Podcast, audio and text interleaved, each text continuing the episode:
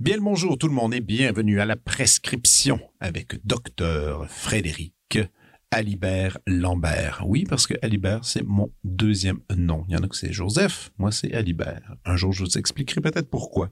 Euh, certains d'entre vous, en fait, beaucoup de gens sont présentement en semaine de relâche, semaine de lecture. Pour les étudiants, il faut bien préciser le, bon titre. Et euh, vous avez un peu de temps, vous, alors euh, je suis content d'accompagner votre temps libre, votre marche, votre jogging, peu importe. Et cette semaine, j'ai une invitée de grande qualité l'unique, l'incroyable Julie Le Breton. Depuis plusieurs années, la remarquable comédienne Julie Le Breton foule les planches des plus grands théâtres, en plus de camper d'importants personnages au cinéma et à la télévision.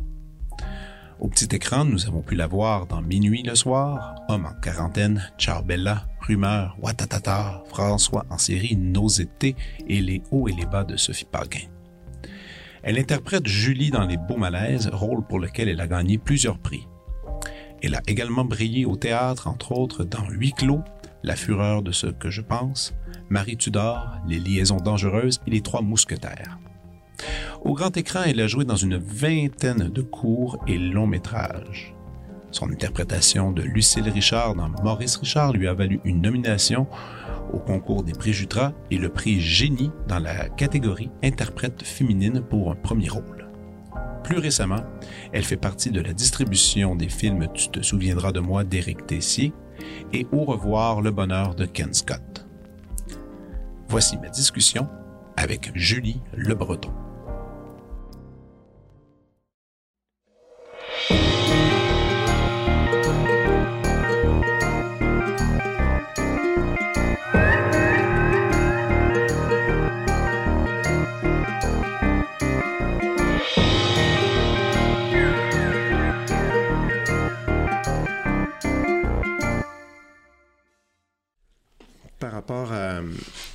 Métier, justement, de. Au métier de pigiste, c'est comme complet. Mais toi, est-ce que tu te considères pigiste? Mais oui. Dans un certain sens, oui. Mais je me considère complètement pigiste. Complètement. Mais oui. Même après toute ta bonne réputation. J'ai pas plus de sécurité d'emploi. Uh-huh. Je suis, tu sais, je sais jamais ce qui s'en vient. J'ai pas. Euh, Ça te stresse-tu? T'as-tu des moments de stress? Commençons l'entrevue! Ah, ah, c'est déjà on, c'est parti! Euh, ça me stresse-tu? Voyons, c'est bien grand cette affaire-là. Ouais, il y a juste un modèle, je suis désolé. Ben voyons. Ouais, désolé. Puis en plus, j'ai vraiment une grosse tête. Ah oui? Ouais. hey, ça me stresse. Euh, par moment, mais c'est comme un stress, c'est comme une projection à long terme. Depuis un petit bout de temps, j'arrête pas de dire à la blague, je suis une actrice sur le déclin. Tu sais, j'ai 47 ans. Tout le monde dit, tout le monde le sait, que ça devient plus difficile pour les actrices en vieillissant. Mais tu dis ça à la blague, mais est-ce que. Avec un fond de vérité, sans doute. Est-ce que tu le ressens vraiment? Mettons, est-ce que tu vois la oui, ça. allons, allons dans ce sujet-là. Donc, euh, vieillir, vieillir et être actrice, parce que ça, c'est comme un truc un peu bizarre. Mais toi, tu as toujours été active, à date, hein, du moins. Euh, non? Oui. À, différents degrés, mais ouais. Mais tu jamais eu une période si creuse que ça. Il me semble, tu sais, on regarde, si on, quand on regarde ton, ton CV, tu sais, je fais toujours Ah, oh, mon Dieu, c'est vrai, à jouer là-dedans. Ah, jouer là-dedans ça fait tellement longtemps que tu es dans le paysage. Non, mais c'est vrai, mais ça fait longtemps que tu es dans le paysage. ça va faire 25 ans, là, là que j'ai fini l'école en mai. C'est hallucinant. Puis ça paraît, tu sais, je veux dire, t'as fait du théâtre, t'as fait des, des web-séries, t'as fait de la t'as fait du cinéma, du théâtre. Puis, est-ce que tu fais du doublage? Je me suis posé la question. Euh, non, pas de temps. J'en fais un petit peu. C'est drôle, là, j'en fais euh, sur un dessin animé, mais en, général, non. C'est une chasse gardée, hein, puis j'en fais pas pas temps partie. Puis je, je pogne les nerfs en doublage. Ah oui? Ça, ça, me, ça me rend très, très impatiente. Mais je, suis relativement impatiente et intransigeante dans la vie. Mais euh, ça me, le doublage me... Ah! Je suis comme, voyons, pourquoi on le fait sur ce ton-là? on essaie toujours d'aller ailleurs. Mon Dieu, les gens de doublage vont maire. On les salue. Euh, mais j'ai comme tout le temps l'impression qu'on qu'on revient à un ton de doublage alors qu'on pourrait être dans quelque chose de tellement plus naturel, Ouais. de tellement plus incarné, mais il y a vraiment quelque chose d'établi, puis il faut rentrer là-dedans. Mais toi, t'avais tout fait ton cours de doublage. Non, euh, jamais. C'est pour ça, là, je fais pas partie de la ah, gang. OK, il faut faire l'espèce de formation dite, Mais ouais, c'est euh, ça. dite pour ça. Là. Je m'entends-tu dans mon casque? Ah ouais, t'es bien dans ton casque. je vais t'en mettre un peu plus si tu veux. Regarde, Bon, moi, je suis Bah. la face. Bah, voilà. Mais euh, non, c'est ça, c'est... Donc, 25 ans depuis que tu as terminé, euh, terminé l'école. Puis c'était quoi l'école? Parce que j'essaie de trouver, j'arrivais pas à voir. allée euh, à Sainte-Thérèse, au collège Lionel Groux. Ouais. OK. Ouais, j'avais pas de hum, j'avais pas de deck. Donc et j'avais pas 19 ans. Fait que je pouvais pas rentrer à- au conservatoire. OK, c'était ça les prérequis. C'était ça les prérequis puis euh, je connaissais rien hein. Moi j'arrivais vraiment euh, de la banlieue euh, je connaissais Saint-Bruno sur la rive ben je viens pas de là, on a déménagé beaucoup mais c'est là que j'habitais à la fin de mon adolescence. Puis euh, je, je connaissais personne qui faisait ça dans la vie Ce métier. ce métier-là, puis j'avais aucune plug, puis- et je connaissais rien. Et euh, je me suis trouvée une coach. J'ai comme fait des démarches, j'ai pris des petits cours. J'avais fait du théâtre au secondaire et au primaire. Ça, sais, ça avait toujours été des moments très, très, très forts. OK. Euh, puis j'étais allée en sciences pures au cégep. OK. C'était pas ça. En tout cas, Mais tu l'as, tu l'as complété? mais non. OK. Non, non, un grand désastre. Euh, je me suis pas forcée. J'avais de la misère avec la compétition. Tu sais, en sciences, c'est très. Pourtant, Là, les gens en- vont se dire, voyons, en théâtre, c'est bien pire. Mais c'est une autre affaire. Tu sais, ça, ça se manifeste autrement. Puis j'ai passé mes auditions dans les écoles de théâtre, puis je savais que j'étais acceptée à Sainte-Thérèse, puis j'étais allée passer mon audition à l'École nationale, et la veille, j'avais viré une sale brosse. J'avais, euh, je savais pas, tu sais, moi, que l'École nationale, Mm-hmm. c'est peut-être nice parce que c'était à Montréal, puis que... J'avais découvert le gin tonic. Oh yeah. Fait que arrivée à mon audition à l'École nationale, la tête dans le cul. Et c'était les moyens? Tout allait moyen. Puis René Richard c'est drôle parce qu'il était là, puis il m'en avait reparlé après. Puis on avait vu, on a vu quelque chose, mais on dirait que t'étais comme à côté de tes pompes. Et j'y ai compté, puis il était comme, ben voilà, c'est ça. Ah. Tu sais, je, je comprenais pas l'ampleur de tout ça. Je connaissais rien. Peut-être ça m'a servi à quelque part, mais ça m'a aussi probablement ailleurs. desservi. Ça t'a amené à Sainte-Thérèse. Sainte-Thérèse qui est apparemment un bon programme. Qui a- ouais.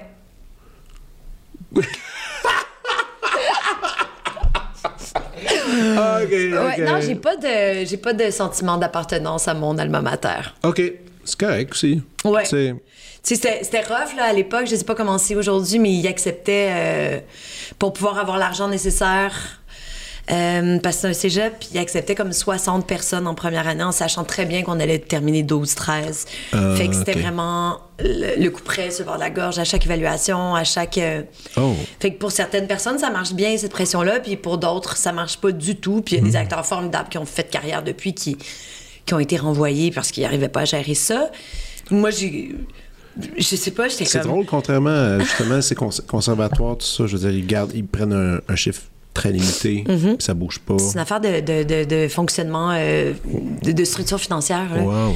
Vu que c'est un cégep, en tout cas, c'était comme ça que ça marchait à l'époque. C'était très cruel parce qu'on avait vraiment l'impression de servir à financer euh, les troisième puis les quatrième années. Ah, Qui, eux, étaient 12, 13. tu sais, Mais ça, c'est pas viable dans un cégep pour Non, avoir non, les sous non, nécessaires c'est pour euh, monter Ben, des pour- shows. Fait qu'on était un peu de la chair à canon. Ouais, là. puis pour, c'est ça, pour nourrir un programme, on peut dire ainsi. Lucam, a- ils, ils ont un programme de théâtre aussi, je pense. Oui, ben oui. Ça aussi, ça aussi. Qui, qui- qui- non, mais je veux dire, non, mais on en parle moins, étrangement, parce que souvent, les acteurs qui, qu'on, voit qui roulent leur boss, souvent, c'est conservatoire, école nationale. Mais il y en a aussi, je sais qu'il y en a, il y en a qui ont En fait, fait, leur c'est que le programme à l'UQAM n'est pas considéré comme. euh, puis ça, c'est un diplôme, ça veut rien dire, mais c'est un bac, c'est pas considéré comme des études professionnelles Ah, en théâtre. ok, ok, je comprends. Mais ça s'équivaut. Puis après ça, c'est les gens que tu rencontres, les profs qui viennent t'enseigner. euh, ça dépend de tellement de choses. Mais là, tu dis, j'avais jamais rencontré quelqu'un qui faisait ça. J'étais à Saint-Bruno, on a beaucoup déménagé, mais qu'est-ce qui t'a attiré vers ça? Ben, euh, je sais pas. C'est très étrange. J'ai comme eu, euh, j'ai eu une épiphanie. OK. Ah ouais, carrément, ça m'est tombé dessus. OK. Ouais. Euh, J'étais en sciences pures au cégep. puis- C'était pas avant, même pas. euh, Non, mais très jeune, on a habité. Bon, euh, je suis pas rentrer dans mes multiples pérégrinations euh, géographiques, là, mais on a habité en Suisse pendant deux ans quand j'étais toute petite. OK. Puis j'ai un prof incroyable euh, en quatrième et en cinquième année qui, à tous les jours, à tous les... on commençait la journée dans un coin de la classe et on lisait de la poésie. OK. Puis il nous lisait de la littérature, il nous a lu des longs, longs extraits de hum, des Misérables, de Notre-Dame de Paris. euh. Il nous lisait du Victor Hugo, puis nous, on lisait de la poésie, du Raymond Queneau, du Jacques Prévert. Euh, Ça faisait vraiment partie de de nos journées. On commençait nos journées comme ça. Et à la fin de l'année, on a fait un récital de poésie. Et je suis montée sur scène pour la première fois et je faisais Les Jumeaux de la nuit de René de Obaldia ou je sais pas trop quoi. Puis euh, ça a vraiment été très, très fort, ce que j'ai ressenti. Cette espèce d'écoute-là, de porter la parole de quelqu'un d'autre, que ça puisse traverser hum, mon ressenti, ma sensibilité pour exister pour d'autres, que ça devienne à ce moment-là universel. Je- bien sûr, je le, je, le, je le disais pas comme ça à l'époque, mais je me souviens d'avoir Ah ressenti quelque chose de très, très fort et les gens dans la salle aussi. Ah oui. C'est comme C'était passer généreux, quelque là. chose. Ils les gens ton, ton, Exactement. Il y a eu, il y a eu un beau, il y a eu un- une réception, le. Oui, c'est ça, exact. Mais ça, ça a comme été tassé. Puis au secondaire, j'ai habité trois ans aux États-Unis, puis là on est revenu.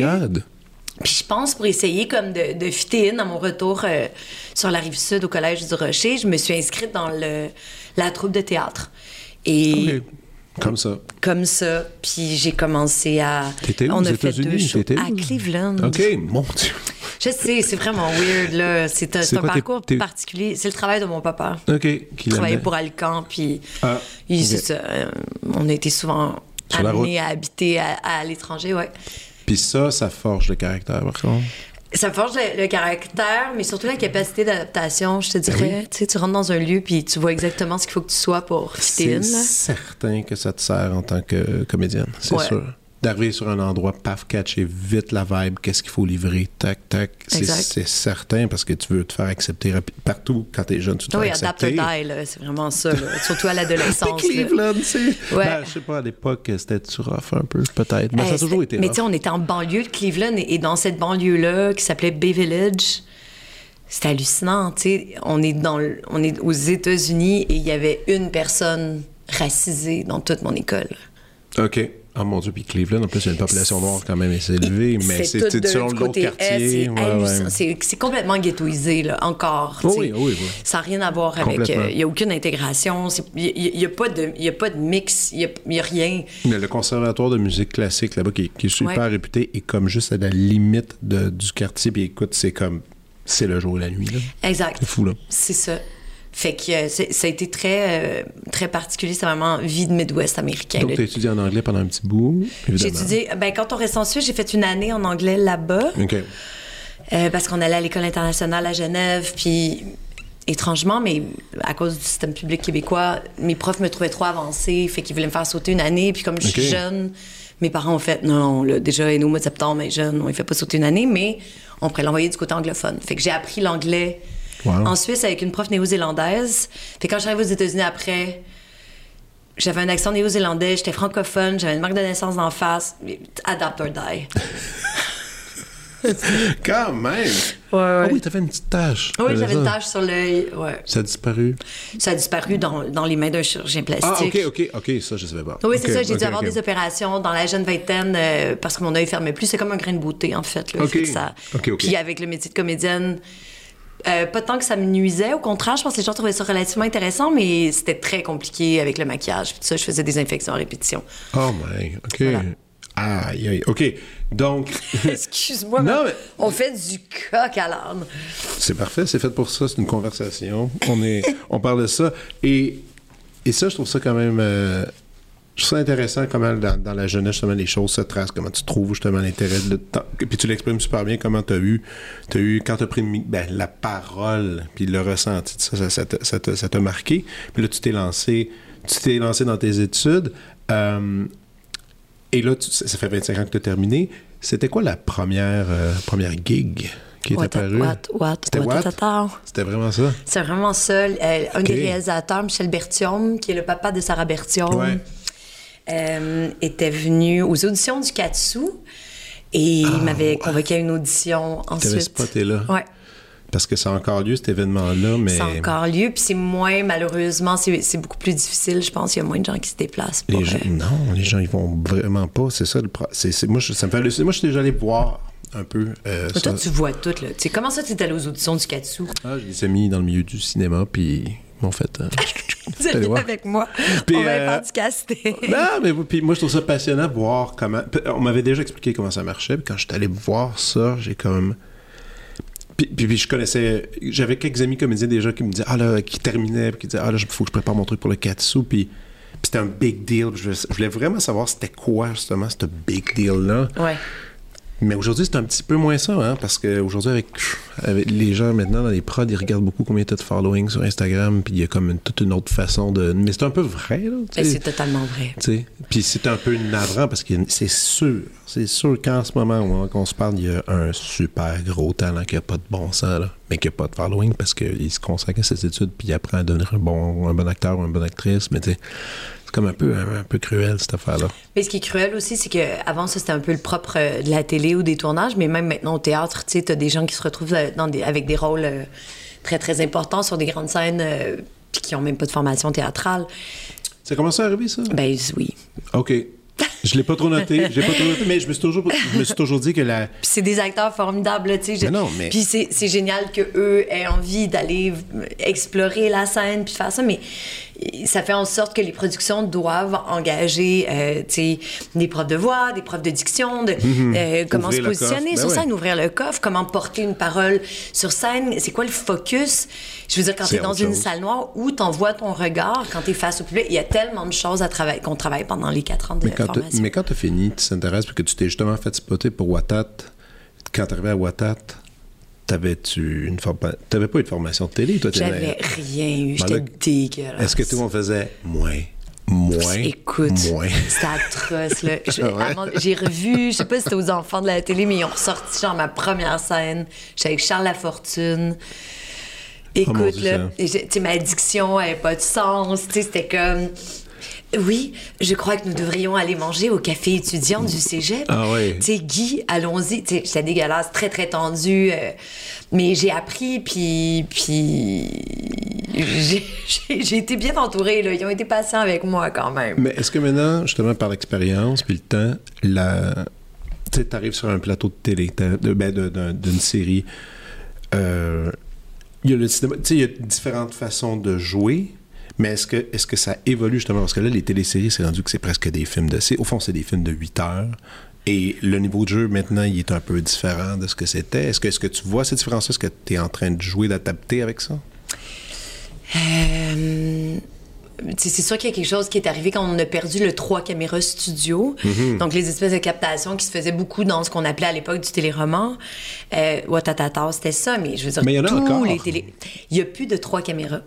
Non, moi, Non. je pensais que toute la... même les téléromans Ben, qu'on appelle ouais. comme euh, cinquième rang ou euh, il y en a pas qui me viennent parce que je les regarde pas puis je joue pas dedans, mais il y en a plein, là. Mais, oui, mais je pensais que c'était du 3 caméras. Non, c'est tout tourné à un ou, une ou deux caméras, mais c'est c'est pas tourné en live. En fait, c'est que le trois caméras, t'étais tourné en live. Qu'il y a quelque chose d'un peu théâtral. Tu jouais la scène au complet, c'était les trois caméras avec une régie qui faisait le découpage. Ouais, je ouais, claque des doigts parce qu'il y a vraiment un régisseur qui disait caméra 1, stand-by. Paf. Caméra 1, go. Comme le sport, comme il réalise encore le hockey. ou- Euh, et euh, maintenant, ça, ça n'existe plus. Le montage se fait après. OK. Ouais, en salle de montage comme le cinéma. Sauf Oh oui. que on est loin, mettons, du travail et du temps qu'on peut avoir quand on fait vraiment du cinéma. Ou des séries qui ont un peu plus de, Ouais, de, de budget. de budget, d'ampleur et de temps. Ouais. D'ailleurs, euh, parlant de série, tu as vu toute la petite affaire de Xavier Dolan, là, sa série, il y a une série d'articles qui, qui est sortie sur le doublage français en France. euh, Mais j'ai vu la sortie de Magali à. ben, la sortie, en fait, son, son commentaire Ouais, son à la question de. Marie-Louise. Puis Marc, euh, Marc Cassivier. Marc écrit là-dessus, mais j'ai pas vu les réponses de Xavier. Tu Non, je pense pas, par ma connaissance. Je Tu pense lui, qu'il euh, il pouvait rien faire. là, C'était au au contrat avec Canal. c'est ça. C'est ça. Et c'était sine qua non. Ah, OK. Je dis peut-être quelque chose que je devrais pas Je dire. pas. On s'en fout, ça On reste fout. entre nous. Ben non, ça reste entre nous et les auditeurs. Exact. mais mais, euh, mais c'est quand même c'est quand même amusant. Il y en a plein qui, qui trouvent ça horrible et tout ça, mais je sais pas, un sous-titre, ils sont pas friands des sous-titres là-bas non plus. Ils sont pas pense. habitués de faire des efforts, hein, puis ils n'ont pas un grand sens de la déduction. On salue tous nos auditeurs français. Oh oui, mais non, Non, non, mais- les auditeurs français d'ici ils savent tous. Non, mais un minimum de, de capacité de déduction aussi. Je comprends pas exactement c'est quoi cette expression-là ou ce mot-là. Je suis capable de déduire ce qu'elle veut dire en regardant Par une scène au complet. Par l'action, ben Par oui. l'action, par l'intention, par euh, l'émotion qui, qui va jaillir de la scène. Mais c'est comme s'ils n'ont pas envie de faire cet effort-là. Tu sais, j'étais allée jouer au théâtre à Paris euh, au mois de, de juin l'année passée, puis j'étais hallucinée sur comment les gens ne connaissent pas notre culture. Alors que nous, elle fait partie euh, intégrante de, de, de, de, notre quotidien, de ce qu'on qu'on- depuis toujours. Euh, mais eux, ils venaient voir le show, puis c'est. euh, c'est un texte de Stéphanie Jasmin, c'est une écriture qui est théâtrale.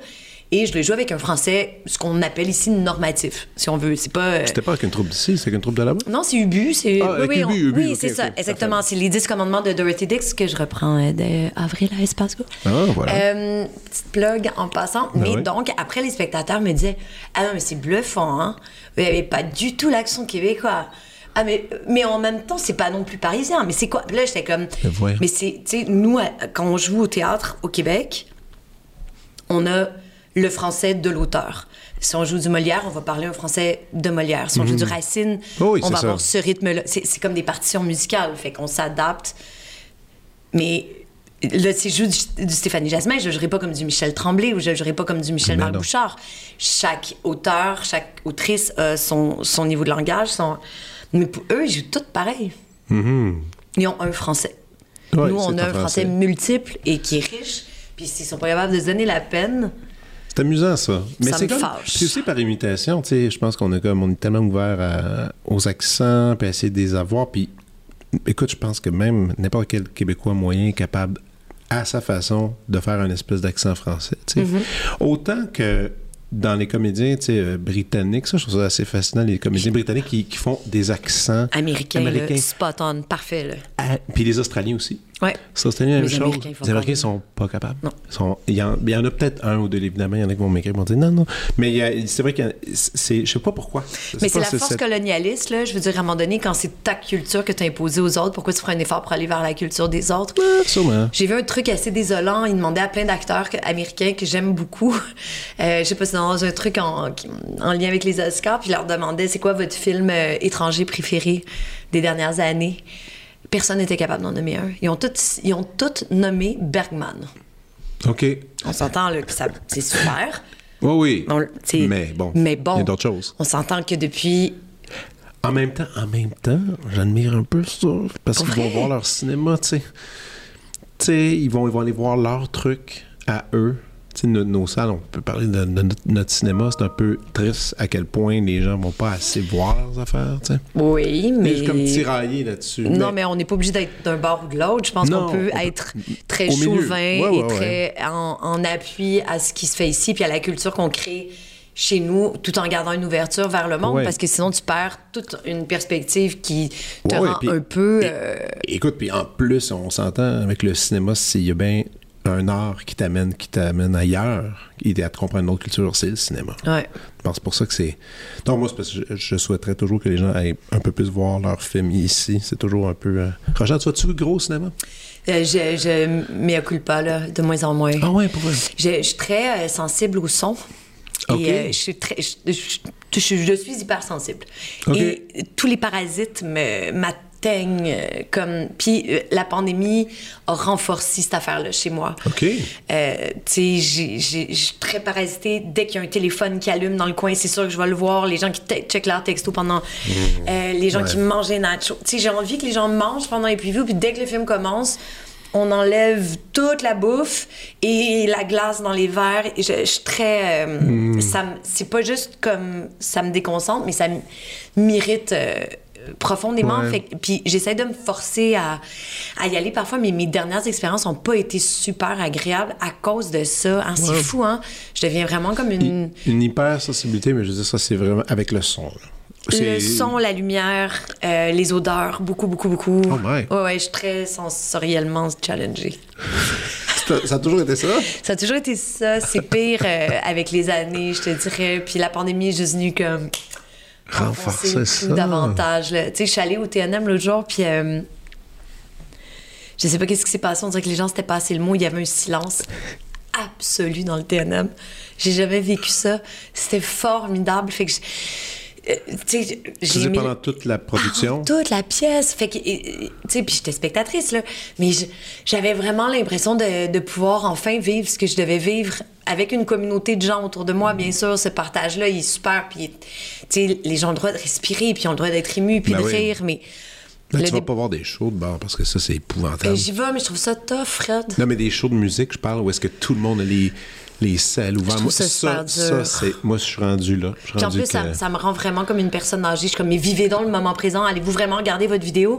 Et cette- ce, ce besoin-là qu'on a de, de documenter pour, après ça, afficher sur les réseaux sociaux ce qu'on a vécu parce que c'est beaucoup plus important de, de, se créer une identité à travers ce qu'on consomme que de juste vivre le moment qu'on peut vivre au concert ou Ouais, dans un show. Ça, c'est plate. Je trouve ça dur, Mais c'est ça, là, dans ces moments-là, je me dis que... Mais à part ton hypersensibilité qui a, qui a- qui a- qui a grandi, est-ce que tu as eu une bonne pandémie?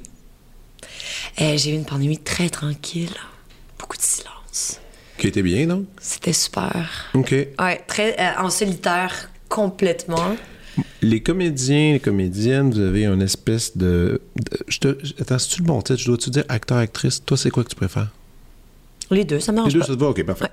Euh, est-ce qu'il y a un entraînement pour. Est-ce que tu as un entraînement pour garder ton art euh, dans la peau? C'est parce que nous, musiciens, mine de rien, ben, je disais, faut pratiquer. Si tu pratiques pas, ouais. tu perds tout. Tu dis-tu pratiquer ou répéter? Euh, répéter, pour moi, c'est quand je suis avec d'autres gens. OK. Je répète avec Répète le dans le piano. but je répète. œuvre Ouais, ou- mettons, je répète avec le quatuor ou répétition d'orchestre. Pratiquer, ça, c'est moi tout seul avec, avec Je mon comprends. instrument. Puis là, je taponne mes, mes partitions. Mais si tu pratiques pas, hein, tu, perds, tu perds ton mojo, tu perds, tu perds ton, ton niveau. Mais Euh, est-ce que tu perds aussi, ne serait-ce que parce que tu joues du violon, est-ce que tu perds tu sais, Mm-hmm. La euh, dextérité, de la dextérité? Absolument. Ouais, c'est ça. Absolument. Absolument. Même que, tu sais, comme les- Quand tu te mets à beaucoup, beaucoup jouer euh, sans pause, mettons, ça fait un mois que tu- tous les jours tu, tu pratiques ça, tu sautes une journée. Et là, quand tu reprends ton instrument, tu as l'impression que tu tout perdu. C'est vraiment fou. Tu- Ça se perd assez rapidement. Fait que c'est quotidien, là. Hum, ben ouais. Tu peux, tu- est-ce que tu te souviens genre d'une journée que t'as pas pratiqué ton instrument? Euh, ben, tu sais, ça, ça arrive, ça arrive que je pratique, que j'ai pas le temps, mais j'ai toujours des répétitions. Ben, ça, la Et répétition. si tu pars en voyage, tu pars avec ton instrument?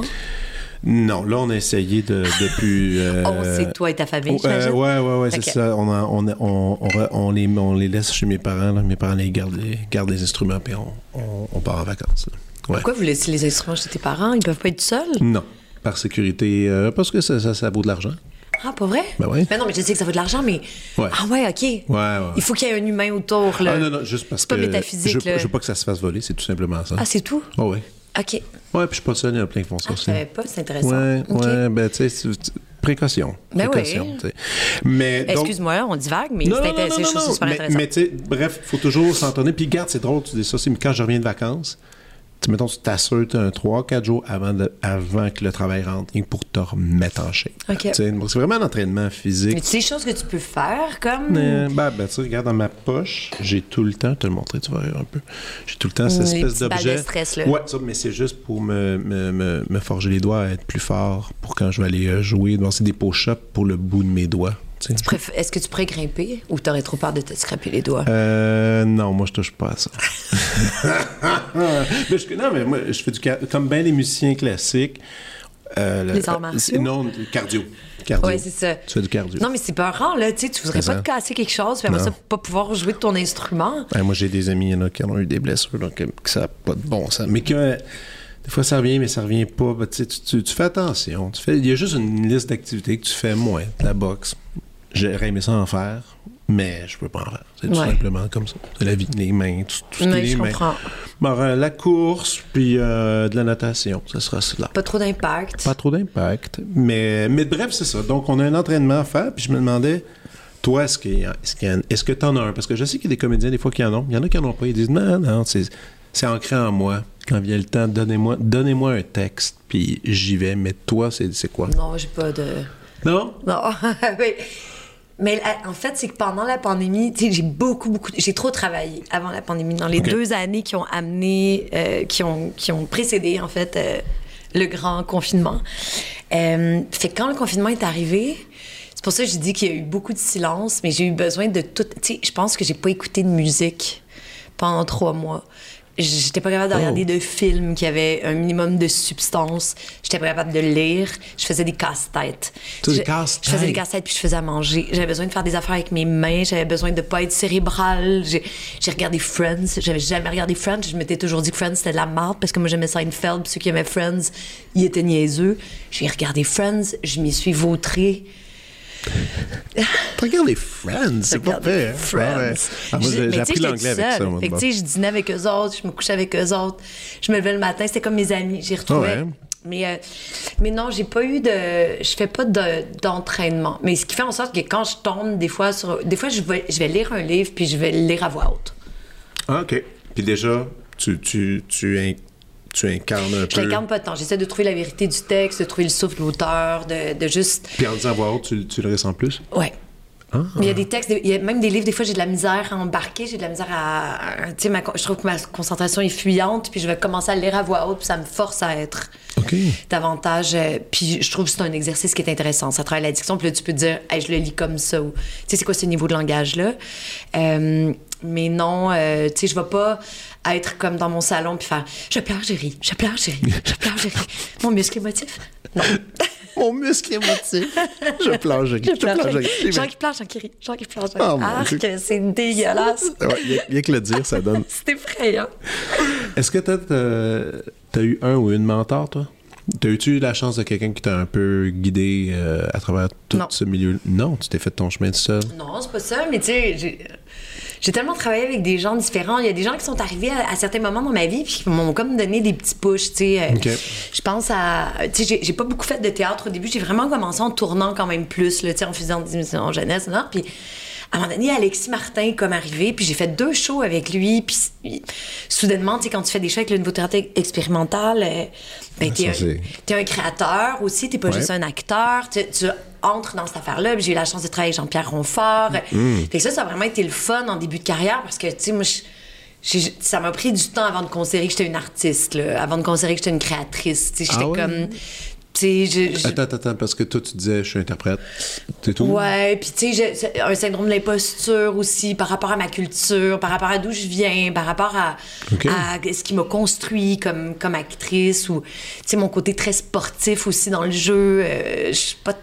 Tu sais, je- à l'école, il y avait beaucoup de, de- d'emphase qui était mise sur, mettons, les traumatismes vécus qui devaient te servir comme acteur. Que si Ok. t'avais- tu sais, c'est, c'est très, très malsain, c'est beaucoup moins axé là-dessus, dans les écoles, je pense, mais il y avait beaucoup de valorisation autour des, des, des difficultés de vie.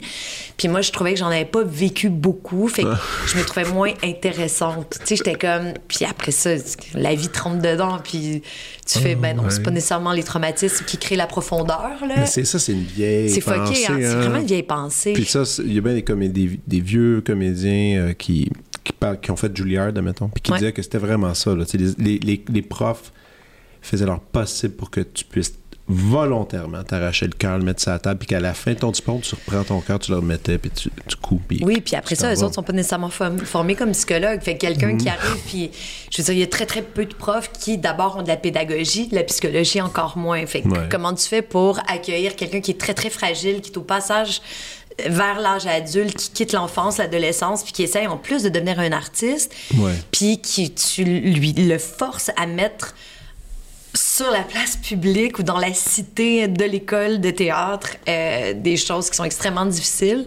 Il y a quelque chose de très malsain là-dedans. Mais et comme, tu sais, j'avais pas ça à afficher, je, je me suis toujours sentie pas tout à fait légitime. Ouais, Tu comprends? ouais, ouais. ouais. Tu Fait- sais à quel moment tu as senti que là, tu l'étais legit? Quand j'ai vécu mes premiers traumatismes. Non, c'est pas vrai.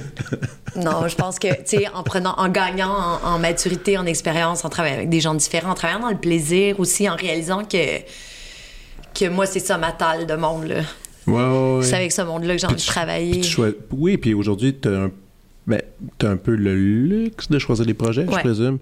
Donc ça, c'est cool pour ça. Ouais. Comme tu, comme tu dis, tu trouves les gens avec qui tu es à l'aise, avec qui tu peux travailler. Euh, des tournages, ça peut être long, très long, très, très long d'attente, parce qu'ils doivent adapter, je sais pas, mais ben, il y a un problème avec le son, il y a un problème avec l'image. C'est surtout éclairé qui est long, là. Ouais, On- Soyons honnêtes, on salue tous mes amis directeurs Ouais, photo, ouais. mais C'est ça qui est long. C'est ça qui est long. C'est ça qui est long. Et il faut s'armer d'une pas pire patience pour les, le tournage, c'est des longues journées. Est-ce que maintenant, t'es. C'est quoi ton truc pour ça? Est-ce que tu es rendu la meilleure joueuse de Sudoku euh, au Canada? Ou as-tu quelque chose que, tu aimes faire particulièrement? socialisé. Ah ouais? Ouais. Je suis très solitaire la dans la, vie. Ouais, bandée avec la gang. Tu sais, je suis quelqu'un de, de très solitaire. Je suis pas très grégaire dans la vie. Ah, OK. Mais tout ce côté-là arrive dans le travail, tu sais. Que ça soit au théâtre avec la, la troupe, entre guillemets, ou, ou en tournage. J'aime ça être sur le plateau. J'aime ça voir le monde travailler. J'aime ça m'intéresser à ce qu'ils font. J'aime ça regarder les plans même quand je suis pas dedans. Puis tu as resté quand même en contact avec des gens de l'équipe des fois, avec qui... Euh, Il y en a, tu sais, Des il y a des peu. rela- tu sais, il y a des, des- il y a des amitiés qui se créent au fil des projets. Tu sais, j'ai une très grande amie qui est script avec qui, tu sais, je travaille avec elle depuis qu'elle est assistante de script quand elle était toute jeune, puis c'est vraiment devenu une bonne amie. Ou, Cool. euh, tu sais, avec Xavier, on est devenus très proches à travers le projet. Fait y il y a vraiment des, des liens qui se créent. Il y en a que c'est il n'y a rien à l'extérieur du projet, mais tu retrouves, puis Mhm. Ouais, c'est cool. agré- agréable aussi. Mais euh, j'ai de la misère à faire d'autres choses quand je tourne. Je suis pas capable de lire un livre. OK. Des fois, je vais écouter des podcasts. On dirait que ça, ça, marche parce qu'il y a quelque chose de passif dans le fait d'écouter un podcast. Ouais. On salue tous ceux qui le font présentement, tous les passifs. Euh, mais non, c'est ça. Puis sinon, je vais essayer de travailler mes textes la prochaine fois, mais j'aime vraiment jaser avec les copains. là. OK. C'est pour ça que c'est le fun de travailler avec du monde qu'on aime. Ouais, ouais, ouais, non, puis c'est important. Puis, euh, Puis souvent, il se crée des choses. Tu sais, quand t'attends, quand t'as la chance de travailler avec, avec des gens qui ont envie de parler de ce qu'on est en train de faire, ouais, là, c'est cool. c'est malade, tu sais, parce que t'as pas nécessairement le temps quand c'est le temps de tourner, de trouver des trucs, mais dans l'heure, pendant qu'il est clair, puis qu'ils font, euh, placent le, le décor, puis tout ça, t'es comme, Hey, cette scène-là, on la refait dessus, on réessaye dessus, Hey, si on l'essayait de même, attends, mais non, puis là, euh, d'essayer de voir comment on peut la bonifier, puis comment ça peut devenir quelque chose qui est Ouais, ouais, ouais. intéressant, puis, puis riche, puis pas juste on dit du texte dans un décor, puis that's là. C'est beaucoup là que le travail se fait pour moi. Tu te souviens-tu la, la première fois que tu as compris c'était quoi le, le métier d'acteur? Moi, c'est drôle parce que je le, moi, je le vis en ce moment. Avec mes filles. Moi, j'ai deux, deux filles 8 et 5 ans. Celle de 8 ans, c'est arrivé justement vers 5 ans. Ma fille de 5 ans, elle vient de comprendre. Parce que, mettons, elle écoutait un film.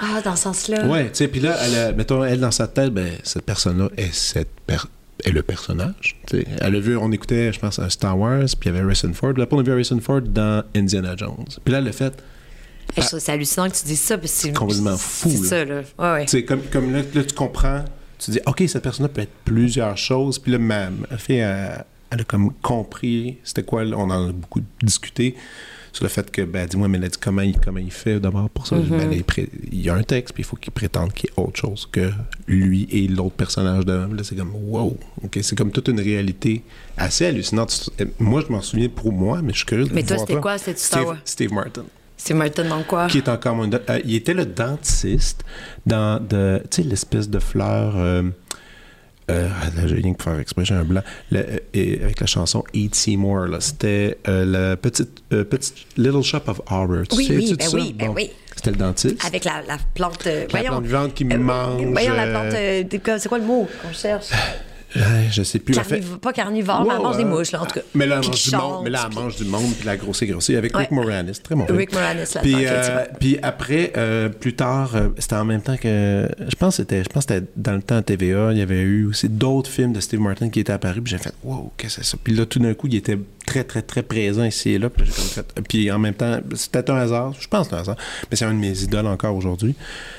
Et là, j'avais compris c'était quoi le métier. Puis après ça, après ça, je me suis mis à regarder tout ça d'une autre façon. Mais toi, t'as dû le vivre un peu, je vois, à ce moment-là?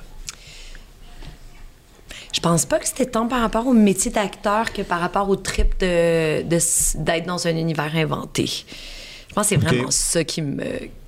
ça n'a jamais été par rapport à, à- au jeu. Ça, on dirait que je le comprenais, je le comprenais naturellement. Ouais. Euh, mais tu sais, je- je suis vraiment très, très Star Wars. Tu sais, j'ai Ok. vécu. Tu sais, j'ai passé. Tu sais, le- j'ai- Retour du Jedi, c'est le premier film que j'ai vu au cinéma. Ah oui? Ouais. OK. Moi, je l'ai vu au cinéma. C'était cool. C'était malade. Ouais. ça restait à l'affiche six mois, tu peux y aller plein Ah, de non, fois. non, là. non, non, ça, c'était la belle Ça, époque. c'était là. nice, là. Mais, euh, puis, mon frère et moi, on, on a tellement... tu sais, on regardait, on consommait les Star Wars, on, tu sais, puis on n'a même pas eu de VHS, là, tu sais, on attendait que ça joue à la télé, là, pour regarder. Puis, euh, mais dans le sous-sol, chez mes parents... Tu sais, il y avait Tatooine, puis il y avait Dagobah, puis tu sais, on avait créé l'univers Ah ouais. au complet. Puis au début, il était Han Solo, puis j'étais la princesse Léa, mais là, on- après ça, c'était weird parce que c'était des amoureux, puis que c'était mon frère. Fait que là, on a travaillé très fort pour qu'il devienne Luke Skywalker. Mais, tu sais, pour ceux qui ne connaissent pas l'histoire, Ah ouais. Léa puis Luke sont frères et sœurs. Ouais. Puis là, c'est un peu débuzzant quand même, si on C'est l'apprend. vraiment des besoins. Mais en tout cas, c'est comme si cette espèce de capacité-là de se perdre dans quelque chose qui est un monde complètement inventé, là, waouh, le triple. Ça, c'était le trip. Ça, c'était le trip. Ça, c'était le hype. Puis, de pouvoir, comme acteur, être payé pour faire ça, C'est capoté. Mais ça, j'ai découvert plus tard. Là. Je, je faisais même Oh, pas de lien ouais, que non, peut-être non. un métier, mais, mais c'était vraiment cette affaire-là. Tu sais, J'ai beaucoup joué. Tu sais, On déménageait tout le temps. Fait que j'avais beaucoup de moments de solitude ou avec mon frère et mes sœurs, mais c'est plus avec mon frère que je partageais ça, où on faisait juste comme tous les enfants, s'inventer un monde, puis Ben oui. c'est vautré, sauf que j'ai continué très, très longtemps. tu sais, j'ai continué ça jusqu'à 15 ans, là. Tu sais, me fait m'embarrer dans ma chambre, puis être dans des mondes imaginaires. Puis tu continues à faire ça aujourd'hui. Là, je suis payée pour, là. Je ne fais pas en bas d'un certain cachet, Ah, mon ouais, gars. ouais, ouais, ouais, c'est sûr. mais tantôt, tu parlais encore de. On va revenir à- au talent créateur. Que ça t'a pris du temps d'assumer ce truc-là. Puis tu as fait justement des collaborations avec du théâtre expérimental. Ou est-ce que là, tu l'as senti? Est-ce que la volonté d'écrire serait là un peu? Je suis pas bonne. T'as-tu essayé? Ouais, je suis pas bonne. T'as essayé quoi? J'écris pour moi depuis toujours, tu sais, je tiens journal depuis toujours pour Ah mon bien-être, pour ma santé mentale, depuis que je suis toute petite, tu sais. J'arrête t'as par des moment. calepins, t'as plein de Ah, j'ai calepins? plein, plein de cahiers. Je les ai toutes là, dans un coffre, là. Oui, oui. J'espère qu'ils vont brûler avec moi euh, quand je vais mourir. Mais euh, euh, j'ai essayé, j'ai essayé d'écrire. puis, j'ai- comme bien des gens, je pense que j'ai des bons flashs, j'ai Mhm. des bonnes idées. Mais je, je trouve ça toujours insultant, les gens qui disent Ah, mais là, tu pourrais écrire. Comme si c'était l'affaire la plus facile au monde. Ah non, c'est Je horrible. pense que c'est l'affaire la plus tough au monde. C'est horrible. Mes amis scénaristes et ou auteurs, là, je, je n'ai que du respect. Ils rentrent dans des espèces de, de tunnels où ils sont seuls. Puis c'est pour ça que je pense que c'est le fun, la, la coécriture. là. Je- mais il- il- c'est insupportable. Ça doit être la même affaire quand on écrit de la musique, là, ou je sais pas, mais, Ah mais cette espèce de tunnel de, de- de création-là. Puis c'est complexe écrire un scénario. Puis ici, je veux dire, faut tenir, ben ici partout ailleurs, il faut tenir compte de tellement de contraintes. Ouais. Euh, c'est ça. J'ai essayé, puis je suis pas bonne. Comme les gens qui disent Ouais, c'est un- lui, il est drôle, il devrait être un acteur. Non, mange la merde. C'est pas tout le monde qui est drôle qui est capable d'être un acteur. C'est tough, c'est une job. Écrire aussi, c'est une job, puis Oui. j'ai pas ce talent-là. Non, mais je, le- je le posais simplement parce que ça aurait pu être J'aurais aimé ça. agréable. Ouais. Il y, en a- y, en a- il y en a qui le font, il y en a qui essaient, du moins. Puis Il y en a qui sont très bons. Puis qui sont bons, puis il y en a d'autres qui se plantent aussi. Exact. euh, mais c'est du- non, c'est. Et C'est très difficile Mais d'écrire. il y a une grosse part de. de- de- c'est un des rares endroits où je, je manque vraiment, vraiment de courage. Mais par contre, tu as le courage d'écrire à propos de toi dans ton journal. J'ai courage, j'irai pour moi, mais il n'y a jamais personne qui va avoir accès à ça, là. À part toi. À part les personnes qui rentrent chez nous présentement par- pour les lire. Mais tu fais de ça, euh, genre, euh, le soir avant de te coucher tous les jours, pas tous les jours. Pas tous les jours. Non, c'est le matin. OK. Ouais. Tu te lèves. Ouais. Là, tu t'écris ton rêve de. Non, même pas. Écoute, des fois, c'est- ça n'a rien à voir. Tu sais, c'est pas euh, mes états d'âme nécessairement. Là. Des fois, ça peut être. euh, j'ai lu quelque chose qui m'a comme inspiré, ou ça peut être en lien avec un personnage, ça peut être en lien avec une, discussion d'amis. Tu sais, c'est- juste. j'ai- C'est comme une façon de concrétiser, je pense. Il n'y a pas beaucoup de concret dans ma vie, là. Tu sais, je veux dire, on fait des métiers quand même qui, Ouais. qui sont de l'abstrait. Il n'y a, pas beaucoup de matérialisation de, de, de ma vie à quelque part, là. Fait Mm-hmm. qu'on dirait que c'est comme peut-être une façon de matérialiser mon, mon vécu. Mon tape.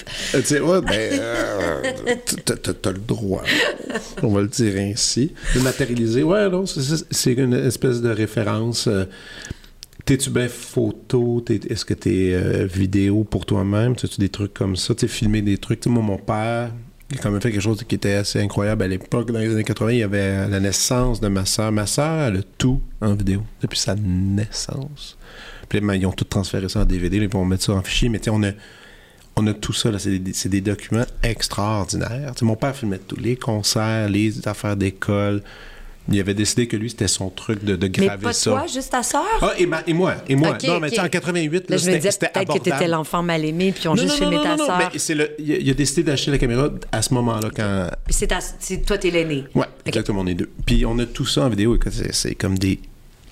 Écoute, je sais pas combien d'heures, ça n'a pas de bon sens. Mais c'est super le fun, c'est, super le fun d'avoir ça. C'est, nous, c'est un peu ça, de l'espèce de journal, c'est un peu un, témoin extérieur filmé euh, par mon ça existe encore? Ouais, on a tout ça. Non, mais je veux dire, est-ce que vous continuez à vous filmer autant? Non, ben, ben tu sais, on a ces petits, ces Ouais, petits téléphones-là, puis- ouais. je filme mes enfants un peu, puis on, on s'envoie des vidéos, mais euh, non, mais en même temps, non, c'est pas vrai. Je prends plein de photos, plein de vidéos. Écoute, c'est interminable le nombre d'affaires les, que j'ai les sur- enfants, ont- tu sais, je regarde mes, mes nièces, puis ils, ils ont, ils ont pas connu un monde sans ça d'en face. Non. Tu sais, moi, j'ai aucune.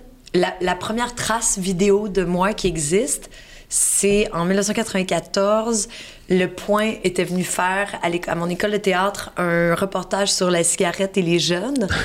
Puis j'ai un ami, Arabal, qui est monteur, qui m'a envoyé ça dernièrement, puis je l'ai mis sur mon Facebook. C'est hallucinant. On voit qu'une cigarette dans On le me bec? voit, puis tu sais, je, je fais vraiment. Ouais, mais non, mais c'est ça. Tu sais, il y en a qui fument pour se donner un style. C'est drôle, drôle, drôle. Mais. Puis tu fumes là-dessus. Ben oui, on fumait toutes, là, à l'école, dans les cours, à l'école, en ouais, dans les cours de voix, ben oui. Euh, mais j'ai, c'est la seule preuve de moi qui bouge, qui existe. Puis j'ai 19 ans, là, 20 ans. Il n'y a aucune Wow. trace vidéo de moi auparavant. Avant, c'est dans ma famille, ça se faisait pas. Il y avait des photos, tu sais, mes parents prenaient a la, la belle petite Canon euh, 35 mm. Vous avez, vous avez quelques albums. euh, On a des beaux albums. Puis moi, j'ai pris beaucoup de photos dans ma vie jusqu'à ce que les caméras numériques arrivent. Puis c'est pour ça que ça me fait beaucoup rire maintenant, les gens qui retournent à, à l'argentique, ouais. mais qui, les, après ça, reprennent des photos de leurs photos pour les mettre sur Instagram. Je comprends pas trop comment ça marche. Puis ils sont, ouais. ils sont fiers de dire ça a été pris en argentique. Ouais. Hum, Je trouve ça drôle. C'est comme un, un espèce de mouvement inverse. Mais toi, t'en fais-tu encore? Toi, tu as des appareils, tu te promènes? J'ai des appareils, mais je, je suis moins. euh, Tu sais, j'ai beaucoup voyagé là, dans ma vingtaine, puis on dirait que ça faisait partie de mon trip. Là, puis, tu sais, je, je revenais avec Ah ouais. tu sais, 40 films transposes. Puis là, t'étais à installé avec, ta famille. Tu sais, bon, je vais vous montrer mon Exact. voyage. Puis là, tu sais, je faisais une sélection, puis j'imprimais ça chez Contact, puis tu sais, ouais. c'était malade, là. Mais on les voyait pas au fur et à mesure, fait que c'est comme si tu revivais avec du recul Ouais. les 3-4 mois de voyage que tu venais de faire, puis des affaires du début dont tu te souvenais pas. Avec les caméras, vu qu'on peut les regarder sans cesse, il faudrait que ça aille dans une genre de voûte. Tu sais, il y a le nuage, mais il faudrait qu'il y ait la voûte. Tu peux juste y revenir comme. Faut, faut, faut user d'imagination, puis il faut essayer des trucs Il n'y a plus de recul par rapport aux choses. On faut est comme. faire des trucs. Moi, comme euh, le truc que j'ai fait pour l'anniversaire des 14 ans de... 14 ans? Oui, des 14 ans de ma fille. Elle a 8 ans, mais euh, à la crémaillère, on, quand, ben pas crémaillère, quand on a fait le, le petit baby shower, j'ai mis dans, la- dans sa chambre une caméra, puis tout le monde devait aller lui souhaiter bonne fête pour ses 14 ans. C'est nice. Puis j'ai mis... C'est comme une capsule temporelle. Non, mais puis, puis c'est vraiment... il y a une banderole... T'écris Bonne fête 14 ans, bonne fête Pourquoi Ariette. tata. 14? Parce que je trouve que c'est une période tough. C'est une période tough, 14 ans. Puis des fois, c'est le fun d'avoir un point de vue extérieur. Puis je voulais que tout le monde dise une chose à faire à 14 ans, puis une chose à pas faire à 14 ans. Puis euh, je me suis juré de jamais le regarder. Écoute, Ouais, c'est ça, j'allais dire, tu l'as jamais vu? non, puis tu sais, il y a mon grand-père qui est décédé, qui est là-dessus. Puis je suis pas encore allé voir qu'est-ce qu'il a dit. Puis ça, j'ai bien hâte d'aller voir. Ben, ça va dans Mais est-ce que tu vas faire un montage ou, Non, ou tu vas le laisser Aziz? On va le puis, mettre. euh, Écoute, je pense j'ai pour. euh, je pense qu'il y a trois heures de trucs. Le monde rentrait dans la pièce, puis il y en a qui sortaient en pleurant après 20 minutes. J'étais là. C'est Puis ben le monde sortait et disait Je sais pas qu'est-ce qui s'est passé. Quel je me suis mis à cadeau. parler. Puis là, ça a débloqué des affaires bizarres. Ta fille, elle sait-tu? Non, je sais pas. Non. Ça va être. euh, j'ai très hâte. J'ai très hâte de- J'ai hâte aussi d'être assis, puis je sens que je vais broyer ma fille, là, mais, mais ça va être intéressant d'avoir les, les, les perceptions, puis dans ce temps-là, parce que c'est déjà, c'était notre perception de ça, mais il y a comme super longtemps. Il faut faire des. faut s'amuser. Regarde, on a des super médias, on peut faire plein de choses. faut s'amuser avec ça, je pense, aujourd'hui. Je pense, je sais pas. Mais il faut forcer, en tout cas, euh, faut aller. Faut, faut se forcer à pas être dans. Dans le, truc immédiat. Immédiat, non, t'as raison. Tu sais, de, de se forcer à, à juste prendre un petit peu de recul par rapport aux choses. Parce que L'affaire de la fun. voûte, c'est une bonne idée, une espèce ouais. de voûte. Tu sais, c'est- ah, cette photo-là, j'ai, envie de la redécouvrir dans deux ans. Là, tu sais. Mhm. Puis qui, qui peut. Ça, ouais, ça doit exister. Ça doit exister quelque part. Je suis certain qu'il y a quelqu'un qui, qui a peut-être inventé ça. Faudrait Peut-être. regarder. Faudrait regarder. La vie de tournée, t'aimes ça? C'est la première fois que je fais de la tournée c'est pour ça que je te le demande. J'ai, j'ai- j'ai regardé dans les autres trucs. C'est ta première tournée théâtrale? au Québec. Au Québec. Ouais. Ben, parce que sinon, j'ai fait des shows ailleurs. Tu sais, j'étais allée avec la fleur de ce que je pense. On est allé à Madrid, on est allé à Québec, bien sûr, Ottawa, tout ça. Mais là, je fais vraiment une tournée et je dis, voyons, le Québec est tombé bien garni en salle. Ah non, c'est hallucinant. Voyons donc. Non, mais je découvre un monde. Non, non, puis c'est fou. Puis attends, peut-être qu'on va juste mentionner le show que tu es en train de faire. Rose et la machine de Maud Laurando, euh, qui est une pièce de théâtre documentaire euh, produite par Porte-Parole, qui nous a amené aussi le fameux Jamie Hydro, Ouais. euh, tout inclus, euh, Sexy Béton, entre autres. Voilà. Et Maude a écrit la pièce. C'est un peu elle, le personnage central. Euh, et, et vous êtes deux sur scène. On est deux. De- Avec un pas pire décor quand même. C'est un super décor, ouais, de Patrice Charbonneau-Brunel. euh, Mais là, vous, quand vous partez en tournée, vous êtes combien? on est juste deux. Avec, Ben, euh, avec- ah ben oui, puis il y a Ariane qui fait les éclairages, Jean qui fait notre direction technique. Puis toute la livraison du et le décor. formidable Fred Auger qui fait le son et la régie. Euh, le décor se promène dans un petit cube. C'est pas gros, hein. Ouais, c'est un le tapis qui se roule au sol Puis là- avec euh, le grid là, qu'on appelle, qui est Ouais. l'espèce de ligne verte sur lesquelles je circule. Puis sinon, le, c'est des petits modules à monter, mais c'est pas euh, un gros vous- décor Donc, naturaliste. vous là. vous rejoignez, vous avez une petite fourgonnette que vous êtes en gang ou c'est plus. euh, Euh, ben, eux arrivent plus tôt pour faire le montage, puis nous, comme euh, deux euh, bonnes actrices qui ne participons à rien, Vous arrivez ensemble? on arrive une heure et demie avant le show, on se maquille, on joue, puis on s'en va. OK. Mais sur place, il y a des machines, il y a des machines, il y a, il y a des machinistes, il y a des, Ouais, oui, c'est ça. il y a des équipes là, qui sont là puis qui aident à, à faire le, le montage. Puis Ils sont pas laissés à eux-mêmes. Mais la tournée, tu- tu- comme oui, là, tu découvres des salles. Je découvre des salles, je découvre des très beaux théâtres, je découvre des théâtres étonnants avec des acoustiques particulières. Tu sais, il y a quelque chose quand tu montes un show de théâtre, là, le, le switch entre euh, le local de répétition puis le théâtre même, ce qu'on appelle l'entrée en salle, c'est un moment très vertigineux, très angoissant, vraiment pas le fun. C'est sûr que je braille au moins 3-4 fois dans ce moment-là. Encore aujourd'hui? Ah ben oui.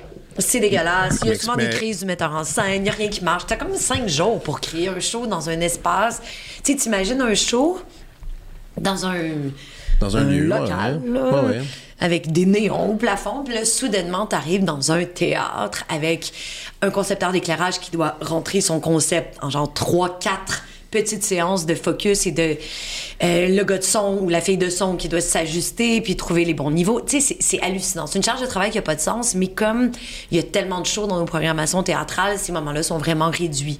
Dans hmm. d'autres théâtres ou, tu sais, à Espace Go, là, souvent, ils vont donner deux semaines d'entrée en salle pour vraiment permettre au show d'exister puis de se trouver puis de en tout cas, mais moi, je me disais, ça va tomber être épeurant. On arrive, on sait pas c'est quoi le rapport. Tu sais, on sait pas c'est quoi le rapport à la, le, le rapport salle-scène. On comprend pas c'est quoi l'acoustique, on comprend pas c'est quoi qu'on reçoit.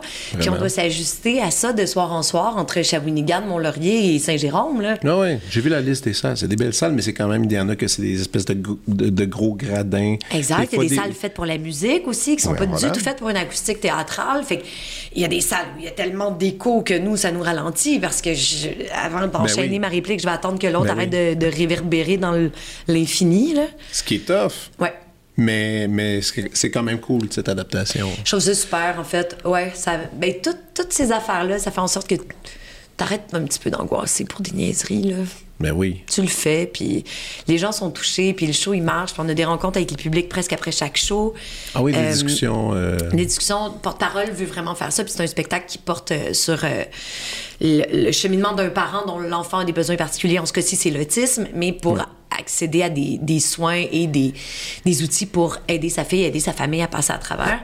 Et c'est fou, là, la quantité de, de témoignages. Puis de... que ce soit des parents d'enfants autistes, que ce soit des personnes autistes, des travailleurs sociaux, des profs, des infirmières, des, des, des pédopsychiatres, des... c'est- OK, c'est ça, fou, va, là. ça va dans tous les sens. là. Ça va dans tous les sens, puis c'est- on, on réalise à quel point les gens ont non seulement besoin d'être représentés sur scène, mais à quel point ils ont besoin de parler. C'est comme, c'est pas des questions. là. Les gens lèvent la main, puis c'est des Témoignages. C'est des témoignages. Fait que Ouf. nous, après le show, c'est sûr que des fois c'est un peu challengeant, mais euh, ça- je pense que ça fait, ça fait vraiment œuvre utile.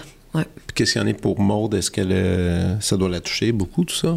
D'avoir tous ces témoignages-là? Ouais, puis ça lui. Je pense que ça la valide aussi. Tu sais, elle a décidé de, de- de transformer une période plutôt sombre de sa vie dans quelque chose de, de lumineux qui fait vraiment du bien, puis, puis qui termine aussi dans une lumière parce que dans sa propre acceptation de la différence de sa fille et de sa- son acceptation de ses propres limites et de ses propres préjugés. Fait que on dirait que c'est comme la continuation de ça, puis. Puis c'est ça qui était. Je me suis posé la question, c'est parce qu'elle se fait revivre cette période-là tout le temps, à chaque soir. tu sais. Puis j'ose imaginer que là, ça va mieux, elle comprend mieux toute la situation, mais c'est c'est quand même toujours mettre les mains dans son propre passé. Ça doit être quand même rushant un peu. Mais le théâtre a ça de beau, tu sais, la catharsis permet bien des affaires parce que, oui, elle repasse à travers, puis c'est sûr qu'elle elle a une- vraiment une émotion presque à tous les soirs. là. Il y a des moments où, tu sais, Ouais, ouais. même si elle veut pas, ben, il y a des larmes qui coulent, puis Ben il y a quelque chose de, je pense, d'assez cathartique dans tout ça, qui fait du bien. Ouais. Puis de sentir que- qu'elle n'est pas toute seule, qu'il y a plein de gens dans la salle aussi qui, Ouais. qui sont passés à travers ça pour plein de raisons et de plein de façons différentes. Ça, ça crée comme une espèce de sentiment de communauté qui est très, euh, qui est très, qui est très sain et bienveillant. Je pense pas qu'elle jouerait pendant 20 ans, cela Non, dit. non, non, non, non, voilà. C'est euh, maintenant. ma nièce qui, qui fait, parce qu'on est des belles sœurs dans la vie, euh, a vieilli aussi, ça ne l'intéresse pas tant là, que sa mère elle continue à. Ouais, ouais. Euh, ça ne l'intéresse pas. Là. Fait que, tu sais, à un moment donné, par respect, c'est, pas son nom, bien sûr, c'est pas Rose, mais sais, je pense qu'à un moment donné, Maud va avoir envie de tourner la page sur ça. Puis le, le spectacle va exister autrement dans d'autres. Ouais. euh, Circonstances. oui, puis dans, d'autres euh, incarnations. in- in- voyons, pas Incarnation? incarn- Incarnation. Ouais, ça. Il va exister autrement pour différents publics. Ouais. Ouais. Puis, euh, est-ce qu'en ce moment, tu as d'autres. Ben là, tu as ce projet qui te prend beaucoup. Tu vas rejouer au théâtre. À euh, Espace à Go, au mois d'avril. Cool. Et tout ça, c'est-tu parsemé en plus de tournage euh, le jour? Pas, Ouais. Non, pas présentement. non. présentement. Ça, j'essaie de faire ça le moins possible. OK. Plus. Je peux plus. T'as déjà fait ça. J'ai déjà fait, je l'ai un peu fait à l'automne. On, on avait repris La Fureur de ce que je pense euh, sur l'œuvre de Nelly Arcan Ah oui. avec Marie Brassard. Puis Ah oui, j'ai vu ce show-là. qu'on a créé en 2013. Là. J'étais là. j'étais, à la, j'étais à la première. Oh mon Dieu, ça a Ah, tellement mon- évolué depuis. C'est tellement, c'est tellement meilleur. C'est tellement un beau Ah ouais? show. Ah ouais, vraiment. Non, je, je dis pas que c'était mauvais. Non, non, je sais, mais c'est rough, là. C'était. Moi, j'ai une propre histoire de ça parce que je vais, je vais voir la. Euh, je vais faire écouter dernière minute. Un chum, un chum me dit hey, je- c'est la première minute à soir. Puis, moi, je connais Sophie Cadieux. Bah, tu dis, ah, ouais, on va l'encourager, on va l'encourager, Sophie. On va voir le show. Et là, ça part. Puis là, je fais, oh. Puis c'est ce, ce- genre de soirée-là. J'avais comme pas vraiment. Je suis allé vite, puis je n'avais pas ré- réfléchi trop. On, on sort de là. Et, euh, et là, tu sais, un peu down. On est deux gars. Tu sais, deux, deux, deux on se regarde comme. Ouais, c'était un peu élevé. Puis, on croise Carole Laure qui était dans la salle. Alors, Carole Laure voit mon ami, puis elle fait, je pense, je sais pas, elle a fait Jean-Sébastien, il fait. il dit, Bonjour, non, c'est pas ça. Elle fait Ah mon Dieu, excuse-moi, je t'ai pris pour quelqu'un d'autre. Ben, fait, puis là, elle, reste avec nous deux, puis elle fait Ben, ben, ben, c'était un beau show, hein. Puis elle continue à, à laisser Elle de. veut discuter elle veut vous? discuter, ouais, un peu. ouais. Puis elle fait C'était un, c'était un beau show, n'est-ce pas? Je fais Et vraiment, vraiment, je, dis- je, je dis Ben, oui, mais j'ai quand même un peu envie de m'arracher le pénis en ce moment, tu sais. Mais pourtant, c'est pas du tout Non, anti-homme. je sais. Non, mais, mais en même temps, c'est parce que c'est, Il y a c'est comme pas une culpabilité inhérente. Ouais, de te faire. Mon Dieu, que les gars sont bizarres. Puis, puis- parce que là-dessus, tu sais, il y a une espèce de jeu d'ombre qui vient, qui se promène. Puis, Anne, ouais, sais, puis-. Oui, exactement. Ouais. Puis, puis, puis là, de voir l'homme ratoureux qui se promène un peu. Puis là, j'étais comme. ah, je me sentais down d'être gars un peu à ce moment-là. Là, je dis ça. Le Carole me regarde dans les yeux. Silence. Elle se retourne et elle part. Ah, Dieu. Ouais, on s'est jamais revu. Mais ce serait intéressant que tu l'invites au podcast, je pense. Je pourrais, je pense, je sais pas si ça s'en souvient, mais, mais, mais, mais sûrement tu as raison, ça, ça a évolué. Puis c'est vrai que c'est pas, c'est pas ça nécessairement, mais il y avait quelque chose qui se- que j'étais pas, on les deux, là, on n'était pas capable de penser autrement à la fin, à la fin du show. Là, Je comprends. Mais tu sais, aussi, euh, nous, on entrait dans ce spectacle-là en marchant un petit peu plus, en- tu sais, en marchant un peu Ah plus sur des œufs. Euh, ça faisait pas si longtemps que Nelly Arcan s'était enlevé la vie. Euh, c'est la première fois qu'on, tu sais, qu'on entrait dans son œuvre. euh, à tâtons un peu, on- alors que là, avec le temps qui a passé, avec les nouvelles générations qui la découvrent, avec MeToo qui a eu lieu, Ouais, depuis, on est en rendu vraiment ailleurs. ailleurs. Oh on est ailleurs. Fait que ça a comme, puis nous, on est plus vieilles, on a toutes survécu à Nelly Arcan. Ouais. Elle est décédée à 37 ans. On, a- on est toutes présentement dans la quarantaine ou presque. Ouais. Euh, on a tout ce vécu-là de plus et on a moins peur de. On est moins dans la haine de la femme, euh, du vieillissement. On est moins dans la peur de ça parce qu'on a comme. On est passé de l'autre bord de cette chose-là qui la terrifiait tellement et qui la rendait tellement profondément. euh, Ben, Triste, Malheureuse et souffrante, en Ouais, fait, ouais. ouais. T'as croisé-tu des fois? J'ai déjà croisé genre dans des raves parce que j'ai ravé dans les années 90, ouais. Puis euh, Cool. Je Eh croisais ben. elle puis Patrick Masbourian. C'est Ah! drôle, hein? Ouais, en pagne, il portait comme un Fun, pack. fun crowd. J'ai croisé pas, mais il était là, puis je savais c'était qui, mais, mais c'était euh, ouais. Moi, Nelly, je la croisais presque une fois par semaine au, Au plan, Billy Coon? Au plan B, au Plan B, ouais. ouais. C'était ses, quartiers. C'était là qu'elle allait. Puis euh, voilà, mais en plus, elle avait, était, il y avait toujours plein de gens avec elle. Tout le Elle temps. avait plein de comme un entourage. Ouais, vraiment un entourage le fun, mais en tout cas. Bref, euh, ce show-là. Ouais. Puis euh, des tournages, mais non, tu peux pas en parler des Non tournages. mais, pourquoi? non, non, mais en fait, c'est que je- là, j'en ai pas, mais j'essaie de, de- j'essaie de moins en moins de, de tourner. Puis, en fait, ce que je voulais dire, c'est ça, c'est que je- quand on reprenait La Fureur, je tournais aussi sur un autre show, puis on a vraiment essayé de pas faire les deux en même temps. Mais c'est arrivé quelques journées où je tournais le jour puis j'allais jouer au théâtre le soir. Puis Ça, non, ça doit être Je veux bizarre. plus faire ça. Ah. Je fais juste l'anxiété. Je fais de l'anxiété pendant 24 heures. Je fais de l'anxiété la veille. Je vais être fatiguée, faut que je dorme, faut que je dorme, faut que je dorme. Ok, toute c'est la ça. journée. C'est pour la, fa- c'est la fatigue. C'est la fatigue, c'est le manque d'énergie. Puis on finit toujours par la trouver, cette énergie-là. On finit toujours Ouais, par, par aller puiser dans des... Des fois, ça fait des super beaux shows au théâtre. Au- en tournage, c'est plus tough. La concentration est comme plus... Parce que c'est plus de longue haleine. Mais au théâtre, souvent, t'as comme une espèce d'abandon qui fait en sorte que... T'as plus rien à perdre, puis Ouais, ouais. ça dure une heure et demie, puis après ça, tu t'en vas chez vous, puis c'est réglé. Mais juste pour l'anxiété que ça me crée, Ouais, ouais, je ça me plus, là. Hey, on peut, on peut, on, peut- on, on peut-tu revenir au vieillissement? Parce qu'on a glissé rapidement tantôt, puis après on est allé dans pff, plein de directions. Mais euh, puis on- on- au début, on a commencé à parler de, de la peur de vieillir pour, pour une comédienne, tout ça. Toi, trou- trouves-tu que tu es en train d'être- d'enlever, tu sais, que tu faisais des blagues là-dessus, mais comme je disais, ta- la demande est tellement, il me semble que la demande est tellement élevée pour toi, puis pour tout ce que tu incarnes, que c'est pas vraiment une inquiétude, ou ça reste encore un peu en arrière-plan? Ben, je pense que tous les acteurs ont toujours l'inquiétude de plus être désirés. Ouais. Parce qu'on reste, veut, veut pas, dans. À partir du moment où tu es juste un interprète, tu dépends du désir des autres. C'est vraiment plate. Mais, Mais tu fais plus d'audition.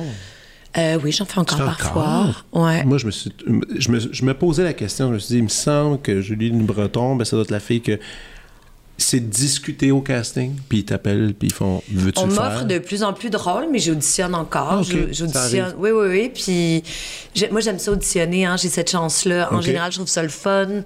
Je me, je- je- c'est drôle, j'ai aidé une amie qui auditionnait au début de la semaine. J'ai demandé la réplique, puis je disais Oublie jamais que c'est fait pour toi, ce rôle-là. Même si c'est pas vrai. Faut comme le croire. Il Ben faut oui. comme arriver avec cette espèce d'assurance. Peut-être factice, mais. Cette, assurance-là. Puis comme tu dis, il y a une opération séduction. Oui, mais non, en fait, c'est pas une opération séduction. Ben, en fait, faut ça, que- on le non. voit quand c'est fait. J'ai assez donné la réplique souvent en audition pour voir ceux qui se mettent en mode séduction. Faut être dans un- une opération confiance. C'est pas pareil. Fait que si toi, t'es convaincu, ça va faire pour toi, tu vas être dégagé, tu vas être free, tu vas comme faire une bonne blague, mais pas rien pousser. Tu seras pas comme dans une espèce de toute voile dehors, de charme à ouais. broil, là. C'est pas ça que je veux dire, là. Ça, c'est dégueulasse. non, non, non, là. ça- ça- ça- Non, non, non, ça va, que là. Parlez-moi d'amour, là. On n'est plus là, là. Ah, Ben, quoi que- Mais. euh, Non, en fait, c'est juste de croire que, que, ça, se- que ça se peut, puis aussi de se dire qu'eux aussi ils cherchent, puis eux aussi sont en création. puis, Ben oui. J'ai dé- déjà auditionné pour un rôle qui, après, a donné quelque chose d'extraordinaire à une actrice que j'adore, qui est extraordinaire. Puis, en quittant l'audition, je me suis dit, non, j'irai. Et puis, ils m'ont demandé au callback, puis j'ai refusé d'aller au callback. Ah. Ça fait longtemps, là, puis mon agent était là, mais t'es complètement folle. Mais voyons, mais tu peux pas. Puis j'étais- je le sens pas. Je sens pas que c'est pour moi, puis je sens pas que je sens pas que c'est ça avec ce réel-là. Je le sens pas. T'es une vraie, là. Non, je, je pense. Peut-être que je choquais parce que c'était tellement un gros premier rôle, puis j'étais Ouais? comme, je suis pas prête. C'est peut-être la. Peux-tu le dire? Ça, non. Ah, OK. Non, parce que celle qui l'a joué, c'est devenu complètement emblématique, puis. Emblématique? Ben, ça a comme complètement switché sa carrière le de dire? bord. là. Oh my God. OK, OK, ça a changé sa vie à elle. Oui, oui, c'est ça. Ok, puis ok. elle le mérite. Au... Puis même si j'étais allée au callback, c'est probablement elle qui l'aurait eu anyway. Tu sais, tu comprends? On sait pas. Oui, oui, je pense que. mais non, mais c'est ça. Mais tu sais, on est, on est souvent le deuxième choix. On est souvent. On est jamais, on est, on n'est pas irremplaçable. Hein? Il y en a. Oui, OK, je t'entends là-dessus, mais est-ce que c'est déjà arrivé euh, des rôles que tu as regrettés? Que j'ai pas eu ou que j'ai dit eu- non? Non, que tu as dit oui, puis tu fais. Ah, pas- T'es au milieu du tournage, tu fais. Ah non. Euh, des fois, t'es déçu. Déçu. Ouais. ok. Des fois, mais c'est, des fois, t'as vraiment. Moi, ce qui me déçoit le plus, c'est quand t'as vraiment du fun au tournage. Puis que. Non. Puis que quand ça sort, tu fais Ah, fuck. C'est c'est déjà arrivé, Ben oui. évidemment. Ouais. Le fun sur le, sur le plateau ne, Mais ne pas ne juste le plaisir, là, mais le, le plaisir de jouer, de créer. On a vraiment l'impression qu'on pousse des affaires plus loin. Je pense que c'était pas ça ma si grande angoisse à la sortie de l'année où Laurie Gaudreau s'est réveillée. Parce que ça a tellement été le fun comme, comme projet. Puis toute la création, puis de A à Z, dès l'écriture de Michel Marc jusqu'à temps que la série. Puis c'est- Fait j'avais, j'ai vraiment fait beaucoup d'anxiété euh, quand la, la série est sortie. Je voulais même pas en entendre parler. Tu sais, genre, mon ami François m'appelait et faisait J'ai fini la série. Non, je veux pas en entendre. Non, je veux. Tu sais, j'étais comme. Ah, ouais. Ouais, ouais. T'avais une crainte. J'avais une crainte. Je voulais que personne vienne péter ma ballonne. Parce que moi, je. Parce que t'avais aimé ça. Parce que j'avais full aimé ça. J'avais pas envie que les gens me disent Ouais, ouais. Non. Puis là, Ah, ça va, wow. là. Mais dans les, la première semaine que c'est sorti, là, j'étais- j'étais j'étais vraiment pas. euh, Wow. Je voulais comme me protéger, protéger Xavier, protéger le projet, protéger. Ouais, je voulais comme créer une espèce de bulle pour que ça continue juste à nous appartenir à nous. J'adore ça. C'est Wow. bizarre. Ben, prends- Non, c'est pas bizarre. C'est que c'est aimer, c'est aimer ce qu'on fait. C'est mais ce qu'on fait. Puis, puis- puis aimer surtout peut-être certains projets parce que d'autres, des fois, t'en as un, tu fais Ah, ça, j'en suis fier. Ça, c'est précieux, c'est à hein. moi. Ah. Mais t'as-tu déjà eu. euh, T'as-tu déjà des mauvaises critiques? T'as-tu déjà eu le droit à ça, des affaires assassins un peu ou pas trop? T'as pas été trop. euh, J'ai eu plus. J'ai. j'ai- hum, mon Dieu. je- pense, je pense que j'ai été relativement épargnée. J'ai eu des trucs plutôt mièvres, là, genre. Genre, tu sais, le, le fameux, le fameux qualificatif là, dans certaines critiques, genre euh, telle personne solaire, telle personne euh, profonde et viscérale, le- l'autre correct. Ouais. T'es comme, oh! Tant qu'à ça, j'aime mieux rien. C'est genre des trucs un peu juste comme Ouais, correct. Voyons, ouais. juste. Ouais. Juste? Elle était juste. Elle était juste. C'est Sur scène, base, elle était juste. c'est la base, man. Si je suis pas juste, euh, wow, c'est ça. Mais euh, j'ai été relativement épargnée, mais il y, a des- il y a des trucs dans lesquels j'ai été qui se sont fait ramasser solides. Mais moi, j'ai été relativement épargnée. Bon, mais ça, c'est des, des, des- on les choisit pas, les, projets. Moi, le nombre de concerts que, ils disent, ils aiment pas le programme. Puis là, ils, Il y a pas le programme, fait qu'ils- ils portent même pas attention. là-dessus, là, mais, mais c'était bien joué, par contre. Ben, c'est là, ça. ah, Mais là, bon, coudonc. D'accord. Mais c'est sympathique. Euh, tantôt, tu as parlé de Friends. Euh, euh, avec toute l'expérience que tu as, quand tu réussis encore à regarder des histoires de cinéma, ben, justement de téléséries, puis de d'oublier les ficelles, de même ignorer un peu le jeu et de te laisser vraiment encore happer par les histoires ou, ou quand même ton aide d'analyse est là tout le temps? Quand l'histoire est bonne, en général, je peux oublier le reste. Mais c'est sûr que c'est moins facile. C'est moins facile. Ça doit. Moi, c'est ça, je me dis, à force de faire ce Mais je, je métier-là. pas mon plaisir, là. J'écoute vraiment de la shit, là. OK. Puis ça me fait bien plaisir, là. Tu sais, je regarde des gens des comédies romantiques poche. Mais tu Ah sais, ouais. mais j'adore les comédies romantiques, là. Tu sais, j'ai comme... Tu sais, j'ai mon... j'ai- Tu sais... Ah ouais, ouais, OK. T'as, Oh. une sélection, là. Ah, T'en ben ouais. Puis, tu sais, je regarde en boucle là, chaque année, tu sais, je veux dire... C'est lesquels t'es- Ben, Notting Hill, je sais pas combien de fois j'ai vu, tu sais... C'est bien, Notting C'est Hill. tellement super. When C'est Harry. Met Sally, bien sûr. tu sais... y- Connais-tu Addicted to Love? Addicted to Love. Ah, tu connais? Ben oui. Je connais personne qui le Pour connaît. vrai? Chaque fois que je le nomme, le musée, quoi, je Meg Ryan, Matthew Broadwick. C'était cœur. C'est Le soundtrack est super bon. Mais tu sais, Meg, c'est comme. Meg. C'est la queen de ça, cette espèce de quirkiness-là avec l'intelligence. Ouais. Puis après ça, tu sais, tu lis. Tu lis des choses sur When Harry Met Sally. J'ai lu un truc dans le New Yorker l'autre fois où c'était comme. C'est elle qui a comme mis la table pour euh, la fameuse euh, fille difficile ou high maintenance. OK. Ah Hey, ouais. come on, on peut-tu pas suranalyser? On peut-tu arrêter de bouder? C'est drôle, là, Le qu'elle demande sa, bon. sa tarte aux pommes avec, euh, à la mode, c'est chaude, mais Ben pas oui. de crème glacée à vanille. En tout cas, C'est correct. hey... euh, C'est un film, là aussi. Là. Faut, c'est un film. Faut, faut, faut quand même se rappeler ça. Donc, OK, donc t'en non, regardes des affaires de même. Ouais, ouais, beaucoup, puis euh, je suis vraiment capable de... Je suis vraiment capable de... de de dimmer mon sens critique pour me Mm. laisser aller. Mais sauf que quand ça se veut bon, Ouais. là, là je suis plus... Tu sais, j'ai regardé The Fablemans, j'ai tellement haï ça, là. Ah, shit. Je Hey, il est sur ma liste cette semaine. Je veux le avec- J'écoutais ton podcast avec euh, Éric Cobouliane, puis il Ouais. était là, ah, là, faut que j'en parle. OK. Un rendez-vous. J'ai trouvé ça... Long, c'est long. J'ai arrêté. Oh non. Parce qu'il paraît qu'au moment que t'as arrêté, ça commençait à être Ah, bon. ben, tu sais, que le monde dit ça pour- pour me rendre non. non. Ça m'a donné juste une vie à vivre. là. J'ai, j'ai, je Ah comprends ouais, pas. t'as pas embarqué. OK. Tout était là pour que j'aime ça. Là. Tu sais, j'aime ça, les films de Spielberg. Là. Film, euh, film, en, film en plus qui est sur le Sur cinéma, ça, sur oui. l'art. Mais ouais, je veux dire, c'est une espèce de chronique tellement banale. T'aimes-tu les films... T'aimes-tu d'abord les films sur les acteurs? Ou ça, tu peux pas regarder? Tu sais, genre Ouais. Birdman, faire de même. Moi, j'ai beaucoup aimé Birdman. J'adore J'en parlais avec un ami dernièrement. Il était comme, genre, bout, de ton plaisir. Moi, j'ai beaucoup aimé ça. C'est fun, les, les- j'ai aimé ça que ça soit un peu faiseux là, dans, dans la mise en scène, ces espèces de plans séquences-là qui se peut pas. Ben. J'adore Michael Keaton, je suis en amour avec lui depuis Mr. Mom en 1982. Oh mon Dieu, Mr. Mom. J'avais oublié ça. Il a comme la plus belle bouche d'acteur au monde, je le trouve tellement beau. Je Ouais. le regarderai pendant des heures. Ça, ça me fait penser, t'as-tu des acteurs ou actrices que tu... Rien que par le nom, te, te confiance, tu dis, ah, je vais aller voir le film. Rien que pour cette personne-là. Pas, pas le réalisateur, on oublie le, on oublie le réal. L'acteur, l'actrice. Parce que l'autre fois, j'essayais de me faire ces listes-là. Il y a une époque, euh, tu sais, aujourd'hui, je pense, par exemple, Leonardo DiCaprio, pas mal un bon scoreur à date dans tous ses films. C'est quand même majoritairement. Ah ouais, hein? Ah ouais, Léo, il te le fait? Euh, je pense, oui. And- récemment, je dirais que Andrew Garfield est là, Kate Ouais. Blanchett est là. Kate. Kate, n'importe quoi qu'elle touche. Mais tu vois, comme là, tu sais, j'ai pas tant, j'ai pas tout aimé Thor, mais, Je capotais. mais j'ai, tu sais, j'ai capoté. Une partie. Ouais, puis après ça, je, À la fin, moi. je trouvais que ça, c'est devenu comme complaisant dans quelque chose qui me.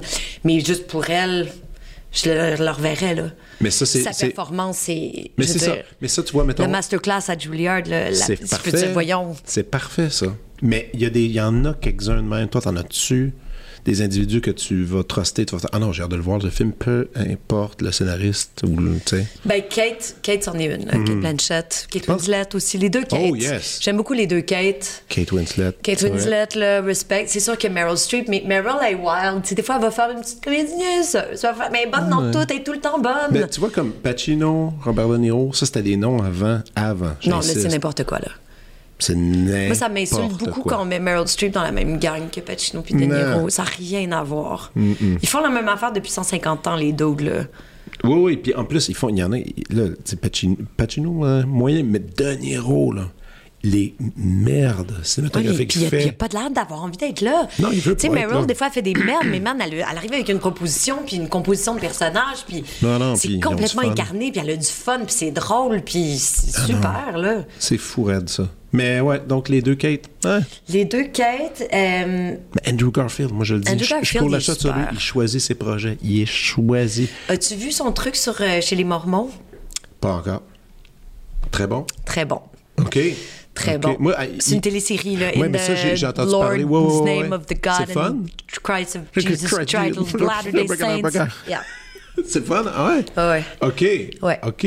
Moi, j'ai, hier, j'ai commencé Under the Silver, Under Silver Lake. Tu sais pas si Ouais. pas- Une espèce de film étrange. Ouais, ouais. euh, Je l'ai pas vu? Fun. OK. Fun. Non, le gars, le gars, je le trouve, il y a quelque chose. Écoute, le temps file. Allons à la prescription.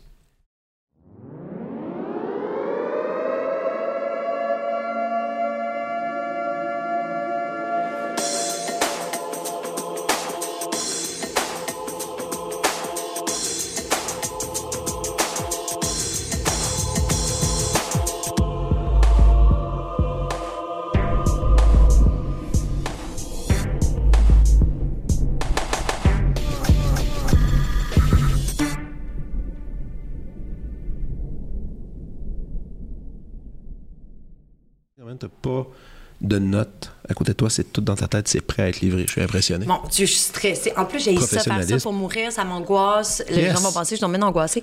Mais, euh, tu sais, je suis tout le temps, qu'est-ce que ça dit sur moi? Ah, faut que je sois intéressante, faut que je sorte des sentiers battus, faut que je fasse la promo pour des. C'est Je- parfait. Voyons, on rentre dans bien des zones intenses, là, quand il faut qu'on fasse des Mais prescriptions. après, tu peux, tu peux le faire. autre- Il y en a qui vont dire ça, c'est le truc qui a changé ma vie. Il y en a qui ont des thèmes. Je ne vais pas aller là-dedans. Je suis allée dans mes coups de cœur Voilà. récents. Ah, J'avais envie de, de Here and Now, Carpe Diem. Euh, puis là, ça. je- ma première prescription, trouve bien stressante de discuter ça avec toi parce que c'est de la musique. Shoot. C'est Flore Laurentienne. Oui, fun ça. Je capote. C'est bien fait. J'écoute beaucoup, beaucoup de musique instrumentale. euh, puis. euh, Approuvé d'ailleurs par le- ben du monde en musique classique. C'est vrai? Trouve ça le fun. OK. Je le dis. Bon, j'ai le saut de. Ben, c'est lui qui l'a. Moi, j'ai rien fait. mais euh, j'ai, en fait, j'ai découvert le premier album quand le deuxième volume est sorti, mais ça, ça crée un tout, là, pour Ouais, en moi. parallèle, ouais. J'ai vraiment l'impression qu'on a accès à, à des territoires inexplorés, en tout cas dans, dans ce qu'on fait ici, qu'il y a quelque chose. Il y a une ampleur, il y a quelque chose de cinématique. C'est. Ouais. Euh, Ça me fait voyager, ça me fait du bien en dedans. Je, je suis quelqu'un qui marche beaucoup, beaucoup, puis ça accompagne vraiment bien mes marches. C'est comme, ces Cool. temps-ci, c'est ça ou le silence, là. Fait que euh, je suis très, très fan. Euh, je trouve ça vraiment étonnant. Ouais, deux beaux albums en plus. Deux beaux albums avec... euh, tu sais, c'est- il y, a- il y a des choses très, très étonnantes. Il y a des trucs beaucoup plus accessibles, des, des, des, des trucs qui me qui me prennent un peu plus de cours, que j'ai l'impression de pas saisir, mais on dirait Ouais, que j'ai ouais. envie d'y aller quand même. Fait que, OK. euh, ouais. Bon, excellent. Florentienne pour la musique. pour la musique. Ensuite, euh, la deuxième, c'est un film. OK. Euh, j'ai regardé beaucoup, beaucoup, beaucoup de séries dernièrement, puis j'ai de la misère à regarder des films. On dirait que j'ai perdu cette concentration-là, puis, puis je me questionne beaucoup par rapport à ça. Et quand j'ai vu ce film-là, j'ai fait, c'est un petit film parfait. Mais c'est pas un petit film, mais c'est euh, The Banshees of Inisherin de Martin McDonough qui est un auteur que j'adore, euh, qui s'avère être un réalisateur aussi que j'adore de plus en plus parce qu'il vient du théâtre. Et ça paraît. Et ça paraît, ça paraît dans, dans ses dialogues, ça paraît dans la concision de ses histoires, ça paraît dans l'intelligence des rapports, des dynamiques entre les personnages. Euh, pour moi, c'est vraiment un bijou. Il n'y a rien qui dépasse. Puis ça veut pas dire que c'est esthétisant ou que c'est faiseux. Mais c'est beau. Mais c'est beau et je trouve que c'est vraiment euh, des performances d'acteurs qui viennent s'inscrire dans cette affaire-là. Des performances qui sont fortes, qui, tu sais, c'est des propositions quand même bien étoffées. On n'est pas dans un Ouais. naturalisme, mais tout le monde est comme complètement engagé, investi. Puis c'est vraiment un gros coup de cœur. Je l'ai regardé deux fois déjà depuis. Wow. Puis ouais, Martin McDonough, vive les Irlandais. Dont un des personnages principaux qui est un peu dans la même quête que toi, avec le silence et le calme. Exact. Hein, Tu t'es associé motivement probablement. J'étais plus ça. associée à Colin Farrell. Ah, pour vrai? je trouvais qu'il Ouais. faisait pitié. ouais, c'est ça, là. Mais je comprenais l'autre. Puis, tu sais, toute cette espèce de grande métaphore-là sur les débuts de, de, de la guerre euh, civile Oui. d'Irlande. Cette espèce de truc-là qui est insensé. Puis, avec les bons loin, mais c'est jamais appuyé. Puis, c'est vraiment en lisant là-dessus après que tu fais comme plein de liens avec les Troubles qui s'en sont suivis. Puis Ouais. tout ça. Mais, C'est très beau. ouais. Ah, good, good. Excellent film que j'approuve, que j'ai bien aimé. Merci. Good. Et ma prochaine prescription, c'est un show que j'ai pas vu Oh! et que je ne verrai pas. Ah, Parce que je vais être au théâtre à Québec, au En Diamant, dans Rose et la Machine, en même temps. C'est de la danse et c'est jamais très très long, comme on le sait. Mm-hmm. C'est un spectacle de Catherine Godet qui s'appelle Les Jolies Choses, oui. euh, qui a cartonné au FTA l'année passée, que tout le monde disait c'est le show à voir au FTA. Je Ouais. pouvais pas. Ah. J'étais à Paris et là, je pourrais pas plus, mais j'aimerais ça que tout le monde y aille parce qu'il paraît que c'est vraiment Moi, je suis content que tu me le dises parce que c'est- quand ça? C'est tout de suite après là, notre podcast, c'est genre 1, 2, 3 mars. 1, 2, 3 mars? J'aime tellement ce qu'elle fait en plus. Elle est formidable, elle est brillante. Ouais. Il paraît que c'est un show qui, qui élève, Puis- qui transcende, qui choque. euh, Puis moi, ça qui- fait quelques fois que je voulais l'avoir au podcast, puis c'est toute une affaire de timing qui marchait pas, mais c'est quelqu'un qui a quelque chose à dire avec la danse. Vraiment. Vraiment. Vraiment. Puis même si pour les gens, moi je- j'aime ça le dire, ceux qui sont pas initiés à ça, c'est parfait ce show-là. Puis c'est super accessible. Puis il y, a- il y a quelque chose de, de comment, comment trouver une liberté à travers des carcans, à travers des contraintes qui sont tellement Ouais. lourdes. Et, et- et- puis je pense que c'est un spectacle là-dessus, puis qui peut faire beaucoup de bien dans, dans l'époque dans laquelle on est. Fait que je, je souhaite à tous ceux qui vont aller le voir d'avoir du plaisir parce que moi, je Oui. pourrais pas. Excellent. Ah, voilà, j'aime ça. C'est ça. C'est tout? C'est tout. Excellent, merci. Puis suite à tes pour venir aux Friends, euh, là, tu iras dans How I Met Your Mother pour aller dans les J'en ai vu contenus. quelques-uns. Moins, moins ton truc? Mais oui, mais moins. Moins. Moins. Ouais, mais là, je fais un, j'ai fait un février, un dry February, C'est-à-dire? avec alcool, mais sans série. Oh! Ouais, Ah, tu film, vois là, toi? film et lecture. Ouais, il faut que je me- m'impose, euh, sinon je suis boulimique, là. Fait que, ouais. OK, OK. Wow, ben... Courage. Courage. Le mois s'achève, là. Ben, c'est ça, c'est ça, on est presque fini. All right, ben merci beaucoup, à Merci bientôt. à toi. Ciao. Vous venez d'écouter La prescription avec Dr. Fred Lambert. À l'animation, Frédéric Lambert. Réalisation, montage, recherche et bons conseils, Olivier Chamberlain. Au logo, Joël Vaudreuil. La musique, le groupe Crab. Jérôme Minière, Philippe B., Ben Guillaume Beaulieu et Vincent Vertefeuille. Merci d'avoir été à l'écoute et à bientôt.